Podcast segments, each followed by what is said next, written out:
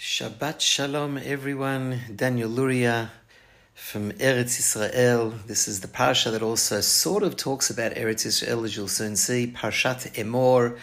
Uh, today, specifically this Friday, is uh, Pesach Sheni. We'll come to that in a second. We're coming up to, of course, Lag BaOmer. Uh, there's a lot of things to be said. Um, firstly, in relation to the parsha, I have to apologize. I know we're Ateret Kohanim although we really don't have anything to do with Kohanim. Um, and for those that don't know, you should know that when the whole organization started in 1978, a bunch of Kohanim uh, got together and said, listen, the Mashiach is around the corner. What do we know about the Kohuna? What do we know about sacrifices, the Bigdei Kehuna, the clothes of the Kohanim?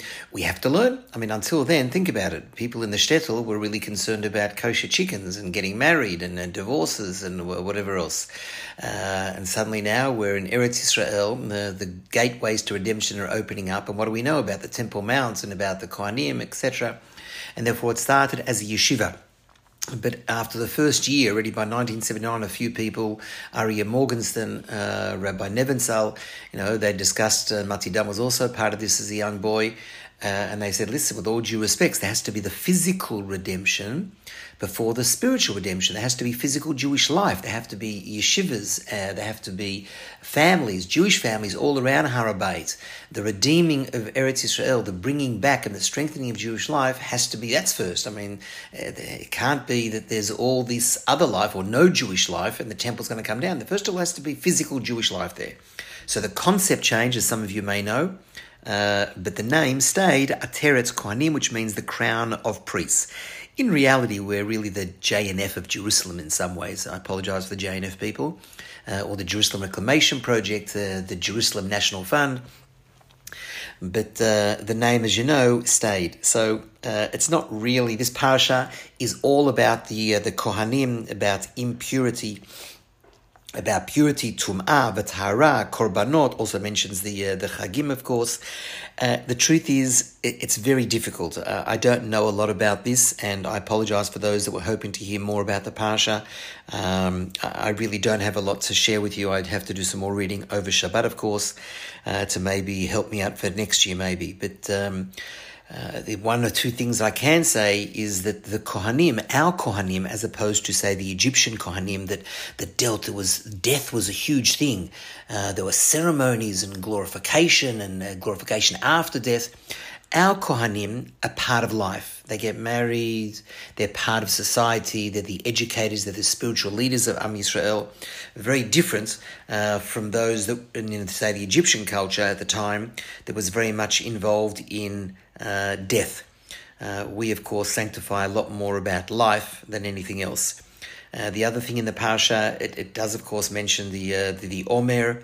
Uh, today we don't have this first harvest, uh, the barley that is done right around Pesach time and it goes for 50 days until we used to bring, in the times the temple, we used to bring the two breads, the shtei halechem, and that, of course, is uh, is Shavuot.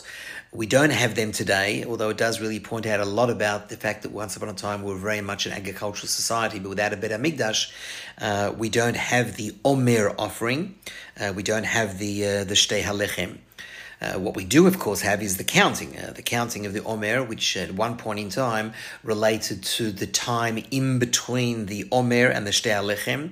It's the countdown or the count up, so to speak, from Pesach to Shavuot, uh, which is a process. Nothing happens overnight. You know, it's a, uh, we can't expect anything to happen very quickly, uh, especially spiritual changes. It takes time. It takes thinking. it takes thought and it takes a lot of effort on our part to grow even and to make changes between Pesach and Shavuot uh, to the time that we celebrate every year the receiving of the Torah. Although really the Torah should be celebrated every single day and not just in these fifty days, not just learning on Shavuot, but of course every day at least something. Um, and maybe I'm a little bit remiss for that, and all of us have to try and improve. This is the time to do it. Uh, it's the time, obviously, to improve as people. We know that we read the Pirkei Avot.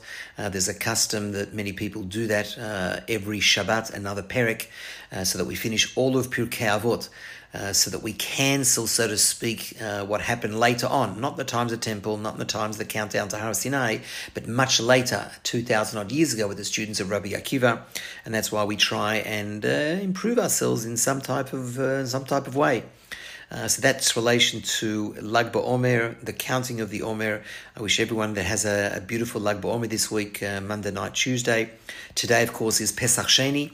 Uh, for those that don't know, the second Passover, the second Pesach, came about um, out of necessity. It's actually very, very strange when you think about it. Just because someone missed out on Pesach, oh, can I have another chance later to do it?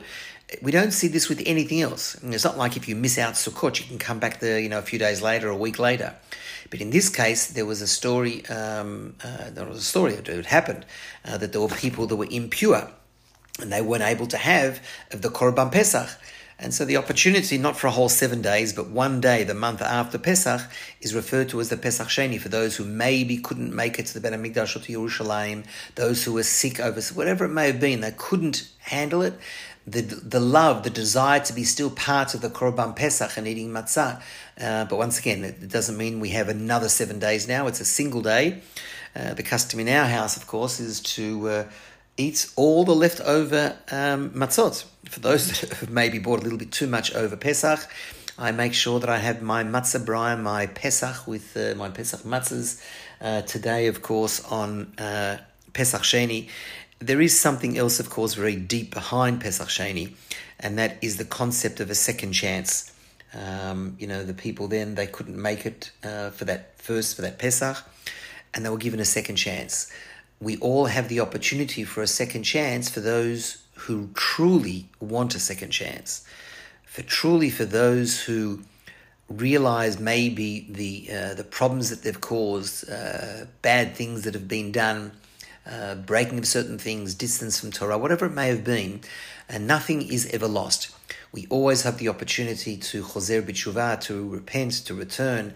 We have second chances. Um, nothing, the door is never really closed. Of course, sometimes the door could be jammed and it may be difficult to open. You know, someone that keeps on doing the same thing over and over again and doesn't listen to good advice and doesn't uh, make changes, which becomes obviously difficult the more that time moves on, the more the people that do things in the same bad ways that maybe uh, has been done in the past.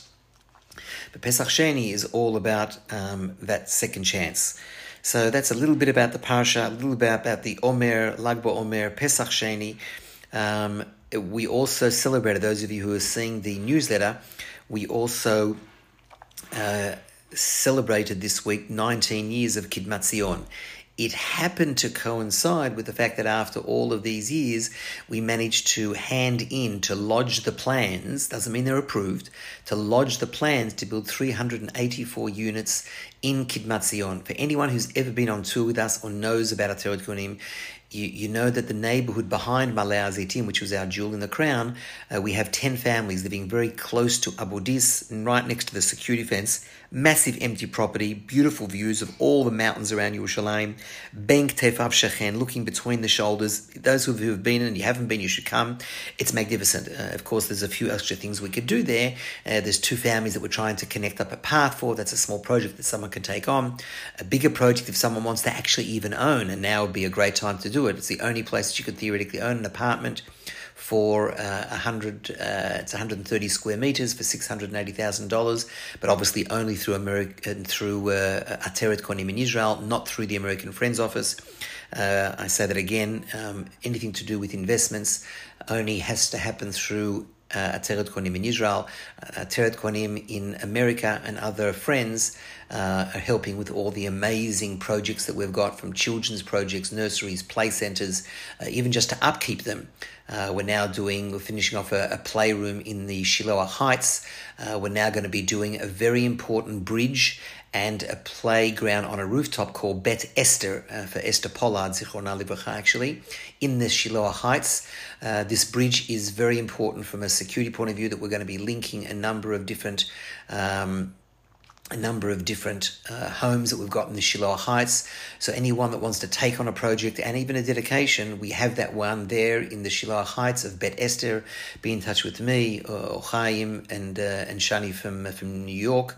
Uh, very important. So there's a lot to be done, um, and I'm very happy once again to uh, to announce to everyone about those plans that have been lodged. The municipality and the building commission now have 60 to 90 days to set a time for a meeting in order to discuss it. Of course, there'll be objections. Uh, it's still a way to go, but it's a very very important stage to build, without a doubt, the most significant strategic and important Jewish neighborhood that sets the borders of Jerusalem behind Har HaZeitim. The eastern municipal border is going to be set by this neighborhood called Kidmat Zion, which means east of Zion. There was an amazing story, and I'll just finish off with this uh, in the 1920s. I think it was Lag BaOmer, Lag BaOmer of 1926. So we're nearly 100 years ago. A guy called Avi Zohar was the head guy behind the acquisition of you know this 210 Jews that bought land there. About 180 acres. They go for a walk. He collects up a lot of people and they go for a walk on Lag BaOmer. They walk to the spot where all of you have been in Kidmat Zion. Uh, they work, they walk there, and they you know, have bonfires. And there, he's he's announcing that the day is going to come very shortly where we can build a Jewish neighborhood. He, he announced it. I mean, there were proper plans to build a huge neighborhood there. On that day, on Lag BaOmer, Arabs came from different areas around the place uh, with sticks and they drove off the Jews who were just there for a day, talking about the future neighborhood that was going to be built there because they had bought the land. That happened on Lag BaOmer. Well, I'm telling you now, and listen very closely, and the few people that may listen to this Torah, there's going to be soon a Lag BaOmer. It won't be this year, but one day we're going to have, a third corner is going to have a Lag BaOmer program. Maybe we'll do it on the 100th year anniversary when the Jews were driven off on Lag BaOmer. We're going to have a special Lag BaOmer in Kidmat Zion, and by then, of course, the neighborhood, God willing, will be approved. It depends a lot, of course, on, uh, on tefillot, uh, on the committees. Hashem has his roadmap, and let's hope that uh, in Hashem's roadmap that this neighborhood will be built. So I wish everyone a Shabbat Shalom. Enjoy Lag BaOmer. Enjoy your matzahs today uh, on Pesach Sheni. Shabbat Shalom for Parashat Emor. Daniel Luria, join us for tours and be involved. This is now the time of course, it's Yom Yerushalayim coming up. Your annual donation, even if you've given during the year, everyone has to give in this week, uh, in the week coming up around Yom Yerushalayim. This whole period, Chodesh Iyar, the month of redemption, Yerushalayim being secured and built and redeemed depends on you.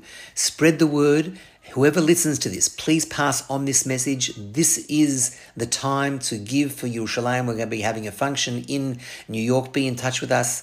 Uh, please join us on Wednesday night, the 17th, for a function in, uh, in New York in the Five Towns. Uh, I wish everyone once again Shabbat Shalom.